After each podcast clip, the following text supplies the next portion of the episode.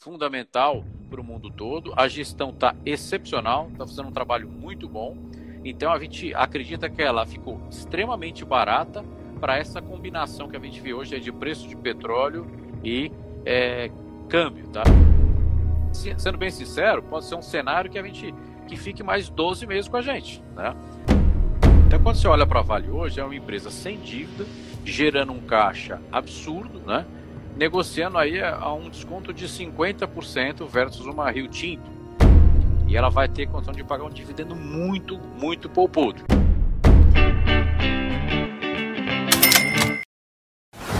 Salve, salve, bilionários! Presi presidiários, não, agora uns estão em prisão domiciliar, né? Não estão mais em prisão domiciliar, alguns estão é, no semi-aberto, outros já estão em condicional. Então, para você que está aí de novo na rua, parabéns, né? Se você realmente está aí trabalhando, pode trabalhar, né? Muita gente ficou em casa um tempão. Enfim, vamos aqui ao que interessa. Quem que a gente vai receber aqui hoje? O Luiz da Prumo Capital, uma das principais gestoras aí do país. A gente vai falar obviamente sobre ações, o que que eles estão investindo, por que que eles estão investindo e detalhe, tem uma ação uma ação que pouca gente investe, muito coisa, poucas pessoas que investem e eles estão aportando dinheiro nela. E a gente vai falar qual que é essa ação no grupo do Telegram. A gente sempre coloca um conteúdo exclusivo para o grupo do Telegram. Se você não está no grupo do Telegram, vá para o grupo do Telegram. Fechado? Aliás, quero saber, comenta aí se está todo mundo já inscrito na Jornada Bilionária. Quero saber se está todo mundo inscrito. Deixa eu ver aqui. Só para vocês terem uma ideia, a gente abriu as inscrições aí faz dois dias, mais de 15 mil pessoas inscritas. Só no primeiro dia, nas 24 horas, mais de 10 mil pessoas se inscreveram. A gente teve uma, uma audiência aí que a gente não esperava. Então, se você não garantiu sua vaga, já garante. Daqui a pouco a gente vai encerrar as inscrições.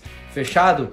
Essa camiseta aqui também faz parte da nossa coleção de Finance Wear, primeira coleção do mundo de roupas para o mercado financeiro. Né? A gente queria é, andar no nosso estilo, né? Nós investidores, e não tinha. Então, já que não tem, a gente vai lá e cria, não tem problema nenhum. Que não existe, a gente vai lá e cria.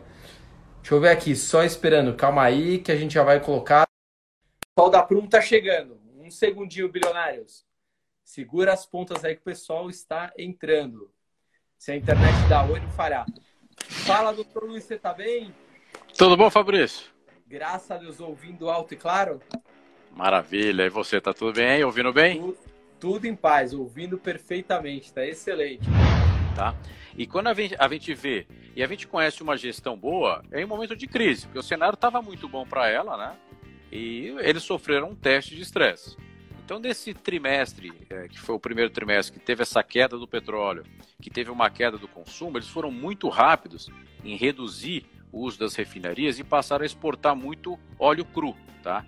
Então a empresa terminou o primeiro trimestre gerando muito caixa, o, as refinarias já estão voltando para o patamar máximo de utilização, que é um excelente sinal, e os ativos é, que eles têm para vender no mercado é questão de tempo na nossa visão para voltar para a pauta. Tá? Eles ainda têm um stake na TAG, que é aquela empresa né, de é, pipeline para transportar. A BR distribuidora, tem, né, um pedaço a BR distribuidora, exatamente. E tem as refinarias, que seria o grande movimento de redução de risco do case, assim, estruturalmente de Petro, tá? Então, a gente não pode esquecer que a Petrobras é uma produtora de uma commodity dolarizada, fundamental para o mundo todo. A gestão está excepcional, está fazendo um trabalho muito bom. Então, a gente acredita que ela ficou extremamente barata para essa combinação que a gente vê hoje é de preço de petróleo e é, câmbio, tá? Lembrando que na nossa tese inicial, a gente estava levando em consideração muito mais os aspectos micro que a gente está vendo na empresa do que uma aposta no preço do petróleo, mas obviamente a gente não pode ignorar. Uhum. Vocês acompanham muito de perto mesmo as empresas, né? Olha, eu acho que assim. Vocês não analisam só o balanço, os relatórios, não. Vocês acompanham, vocês falam é, com, os próprios executivos, enfim, com a RI, vocês acompanham muito de perto mesmo. Olha, a gente tem uma, uma equipe lá bastante sênior, tá? A gente já está junto há um bom tempo. E o nosso trabalho é exatamente esse: é a gente tentar conhecer muito sobre as pessoas que estão tocando os negócios, conhecer muito do setor e ser humilde o suficiente para conversar com procurar gente que sabe mais que a gente. Tem inúmeras pessoas, né? Então, assim, uhum. a gente gosta muito de conversar com empresas de capital fechado, ou seja, que não tem nenhum interesse em, em é, dourar a pílula, em falar mais bonito de um setor ou menos. E acho que faz parte, porque assim, na, na, na nossa, na nossa cabeça, assim, se ganha dinheiro investindo na, na, Bolsa de Valores, se a gente souber usar da Bolsa de Valores, tá? E o que, que, que eu quero dizer? Que a Bolsa é um lugar que é extremamente interessante para quem quer diversificar o seu patrimônio. Você tem a chance de comprar participações em negócios, muitas vezes irreplicáveis, ou que você não teria capital para competir com eles. Tá? Agora, do mesmo jeito que a gente vai montar uma empresa do zero, ou a gente vai fazer um projeto imobiliário, ou a gente vai fazer uma vai fazer um vai estudar para virar um médico, por exemplo, a gente vai dedicar anos, né? Uhum. Então, para investir na bolsa não deve ser diferente. Na bolsa, talvez o, o, perigo dela e a oportunidade é que investir é muito fácil, né? Você vai lá, entra no teu broker e compra uma ação, vende uma ação. Mas assim, se a gente tem esse conhecimento do que está acontecendo na prática, a gente fica menos suscetível a ser influenciado por essas oscilações do mercado que deixam qualquer um maluco, né? Você imagina uhum. quem investiu ali, você investe numa empresa, é, o curioso até na Petro mesmo, na Petrobras, teve o BNDES fez aquela oferta é, bilionária, dezenas de bilhões, super concorrido, o papel estava 30 reais. Aí passou um mês, o papel estava 10. Lógico, teve uma incerteza enorme, enorme. Né? Mas assim, o mercado tende a exagerar. Então, assim, o mais é, desatento, o que não tomar cuidado para saber o que, que ele tem na mão, ele pode ser induzido né, a fazer uma coisa errada e ter grandes perdas aí no, no patrimônio. Vocês, vocês tiraram algum papel da carteira ou reduziram posição de alguma ação? Sim. É, a gente, geralmente, na nossa carteira não tem muito turnover, tá? Agora, hum. essa crise, ela foi inusitada. A gente, como eu mencionei, a gente estava com uma visão bem positiva para o Brasil, para esse ano, tá? E a nossa carteira refletia esse otimismo. Então, a gente acabava, além das teses mais estruturais que eu posso comentar, a gente tinha uma exposição maior a teses mais expostas ao consumo discricionário aqui no Brasil. Porque a gente viu uma aceleração de emprego, renda, e as empresas ainda com uma alavancagem operacional muito grande. Ou seja, na medida que ia ser o primeiro ano que a gente ia ver um vento favorável de crescimento econômico, crescimento de receita, essas empresas iam ter expansão de margem. Então ia ser um crescimento de lucro é, muito saudável. Tá? Na medida que aconteceu o coronavírus, a gente fez dois tipos de análise. A primeira, a gente olhou o caixa das empresas e os compromissos, porque o que mata uma empresa é a falta de dinheiro. Então, por esse prisma, as empresas, mesmo as mais cíclicas, as mais afetadas, vamos dizer assim, elas estavam bem.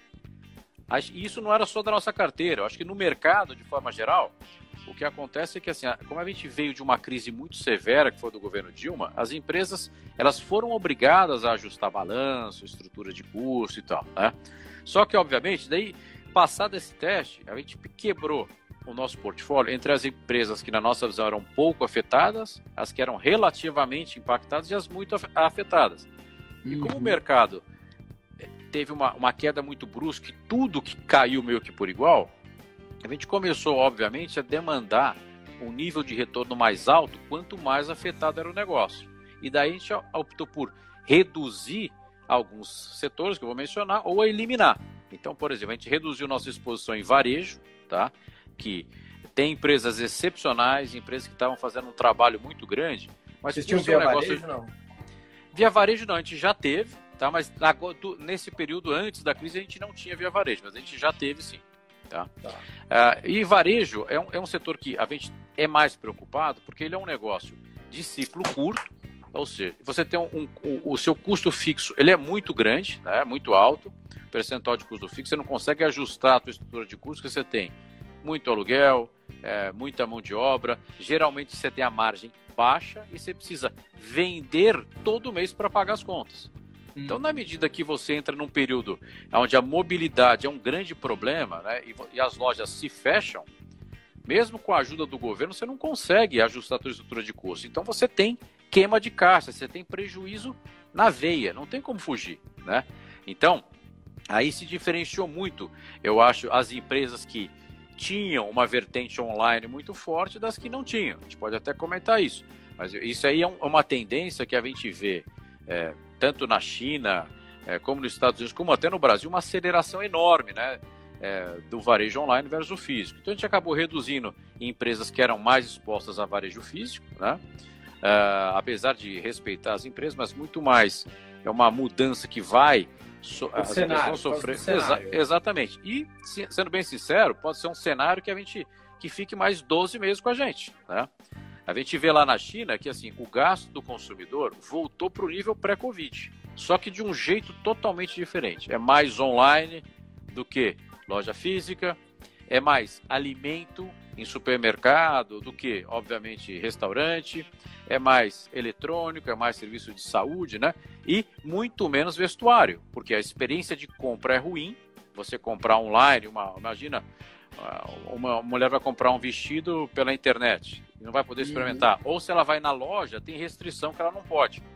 Então, varejo foi um setor que a gente é, diminuiu, a gente tinha uma exposição relevante em Renner, a gente reduziu, a gente ainda tem um pouco, mas a gente reduziu. A gente acabou desinvestindo do setor de educação, tá? A gente tinha é, setor de educação como uma das, um dos setores que poder, poderiam ir muito bem nessa retomada, porque é um setor muito dependente de emprego e renda, tá? Então, obviamente que não dá para a gente ficar agora tão otimista com emprego e renda. E os ciclos de captação das empresas, ele é mais afetado agora, né? Vocês tinham quando... ser, Cogna? Que a gente tinha Ser e Cogna, exatamente. Tá. tá. E assim, são empresas boas, bem geridas, vão sobreviver, vão dar a volta por cima, mas assim, a gente tem uma quantidade de capital limitado, então a gente tem que estar tá sempre querendo ter o melhor portfólio possível. Nada impede da gente eventualmente voltar nessas empresas, investir. São empresas que a gente admira, que a gente gosta, tá? Mas tem alternativas mais interessantes. E a gente acabou reduzindo também a nossa exposição aos shopping centers. Tá? A gente tinha uma exposição uh, em mais de um shopping, a gente tinha posição em multiplan, que a gente mantém, até aumentamos nessa crise, e a gente acabou desinvestindo de outras empresas, como o BR Malls, por exemplo. Tá? Então, assim, uhum. A gente acredita que os shoppings ficaram baratos. Tá? Então, assim, não só os shoppings, mas outras empresas, a queda foi muito exagerada. Então, se você calcula é, o valor é, dessas empresas, você vê que se elas zerarem um, me... um ano de aluguel, ela vai perder o quê? 7, 8% do valor e elas caíram 40%. Então, você fala, bom, então por que, que vocês venderam? Né? A gente vendeu porque tem empresas que caíram a mesma coisa e que a gente acha que a volta vai ser mais fácil e mais tranquila, tá? Então, que também as ações sofreram. Então, a gente acabou concentrando mais em multiplan, que tem, na nossa visão, a melhor gestão, tem um portfólio de negócios é, de shoppings excepcionais, as maiores vendas é, por metro quadrado, tá? E a gente optou por realocar a nossa posição nos outros shoppings em outras empresas, tá? Então, os setores que a gente acabou diminuindo foram educação, a gente saiu de educação, reduzimos varejo, reduzimos shopping e a gente acabou realocando nossa posição que a gente tinha em Gerdau e em Vale do Rio Doce, que a gente julgou ser um, um risco retorno melhor e também tinha sofrido as, tinham sofrido as ações. Se vocês têm Petro, provavelmente vocês têm Vale também. Temos, temos Vale. Ah, acho que as histórias aí são bem, apesar de ser duas empresas de commodities, bem diferentes. A Vale, a gente tinha uma posição, não era posição grande para gente, e a gente acabou aumentando na medida que ela sofreu uma forte correção, porque ela acaba, uhum. acabou virando uma empresa muito defensiva para esse cenário. Né? Ela é muito mais dependente do que acontece na China, né? do que acontece aqui no Brasil. E tiver, como tiveram alguns problemas de oferta em minério, criou-se uma combinação de preço de minério e dólar excepcional para a Vale. Né? Então, quando você olha para a Vale hoje, é uma empresa sem dívida, gerando um caixa absurdo, né? Negociando aí a um desconto de 50% versus uma Rio Tinto, que é o principal peer dela lá fora, tá? comparável. Hum. Então, na nossa visão, Assim, a Vale já vinha negociando com um desconto muito grande desde Brumadinho, teve muito investidor estrangeiro que saiu da empresa. Ela vem fazendo um trabalho, na nossa muito bom, é, de ESG, de tentar é, voltar e seguir todas as normas de segurança, de respeito ao meio ambiente, etc. E para a gente, um grande trigger da Vale vai ser quando ela voltar a pagar um dividendo. Né? E ela vai ter condição de pagar um dividendo muito, muito poupudo. Acho que as pessoas vão começar a valorizar mais a Vale quando ela é, vou começar a pagar dividendos. Bacana. O que mais que vocês têm aí na carteira que vocês acham interessante até às vezes para quem não entrou ainda, mas fala assim, não, ainda ela subiu, recuperou, mas ainda está um pouco descontada, sei lá, o, o preço sobre o valor patrimonial, enfim. O que, que vocês acham ainda interessante? O que, que vocês têm na carteira que ainda vale a pena estar tá, sempre prezando longo prazo? Olha, as empresas que a gente tem, é, a gente hoje a gente assim gosta muito do que a gente tem na carteira. Eu vou comentar algumas das teses mais estruturais que a gente tem, que a gente acredita que são até beneficiadas, é, foram beneficiadas por essa crise que a gente está vivendo, tá? Então eu comentei de rumo, né, que é, é que é um, é um é um investimento diretamente ligado a uma das fortalezas do Brasil, que é o agronegócio. Uhum. Outro segmento que nos parece um claro vencedor, que a gente vê aí uma aceleração muito grande é o segmento de e-commerce, né? Então essas empresas são empresas que já vinham é, muito demandadas pelo mercado, as empresas sofreram, a gente aproveitou essa queda para montar uma posição relevante em Magazine Luiza, tá? Então a Magazine Luiza tem na nossa visão uma gestão excepcional, uma cultura de empresa que a gente valoriza muito, nota 10. Então é incrível ver toda a história da companhia desde o começo. Lembrando que eles estão é, investindo em e-commerce há 20 anos. Eles compraram, uhum. por exemplo, aquela época cosméticos em 2010, ninguém sabia o que era. Hoje em dia é um dos portais, se não for o que mais vende cosméticos, é um dos que mais vende. Então eles estão aproveitando essa crise para entrar em outras verticais que eles não estavam presentes, para trazer para a base dele uma quantidade enorme de vendedores que não estavam online, que são os sellers, né? E a partir desse ecossistema que vai sendo criado, novas oportunidades vão surgindo. Então tem a Magalu Pagamentos, que passa a ser uma realidade, e a, e a execução deles tem sido assim fabulosa. Em maio, mesmo com 60% das lojas fechadas, o faturamento da empresa cresceu 42%. Então, a gente acredita que é um cenário, não só para ela, mas para as outras do setor, muito parecido com o que a gente viu acontecer na China em 2002, quando teve a SARS, né, que também lá foi um problema muito grande, e foi quando o Alibaba de fato decolou vertiginosamente. Exatamente. Uhum. A outra é, grande oportunidade que essa crise trouxe para a gente foi no segmento de saúde, tá? No segmento de saúde, o mercado bateu muito no setor, com uma preocupação legítima, né, do que o que, seria é, o coronavírus para essas empresas de saúde. E a gente fez um, um trabalho assim de conversar com muitos hospitais, planos de saúde, e a gente viu que estava acontecendo era o inverso. Como a ANS bloqueou os procedimentos eletivos, na verdade, os hospitais estavam ficando eram vazios. Então a Sim. gente aproveitou para montar uma posição também relevante em Apivida, né, que é um plano de saúde integrado, é, ou seja, ela continuou recebendo as mensalidades né, dos planos de saúde e passou a ter menos despesa de internação com relação a, aos hospitais. Né? Então, uma, uma dinâmica boa. E como a empresa estava muito capitalizada, né, e a gente vê essa fragilidade no setor, principalmente dos hospitais, a gente vê que as oportunidades de, de aquisições vão ser aumentadas, tá? Então, ela está ali num, num, é, num, posicionamento muito interessante, porque ela está acima do SUS, obviamente, então ela é, já é um, um plano de saúde, talvez de entrada para quem tem a oportunidade e tem a renda para comprar um plano de saúde. E quem tiver num downturn, por exemplo, onde as pessoas têm queda de renda e vão ter que fazer um downgrade de plano, ela pode ser uma alternativa. Eles são muito eficientes é, nos protocolos, tem uma margem bruta muito acima dos comparáveis. Então, é um segmento que a gente vê eles endereçando um problema gigantesco que o Brasil tem, que é a saúde, né? A gente vai ter que encerrar aqui. Como é que todo mundo que quiser encontra vocês? Como é que investe vocês? É, pode ser através diretamente com vocês, precisa ser através de uma corretora. Como que as pessoas encontram a Promo? Olha, se as pessoas entrarem no nosso site, que é www.promocapital.com, já tem ali como investir na gente diretamente, ou uhum. antes de investir até, entrar em contato com a gente, para a gente bater papo, a gente adora poder conversar, explicar direitinho o que a gente faz. Os milionários ligam em peso, hein?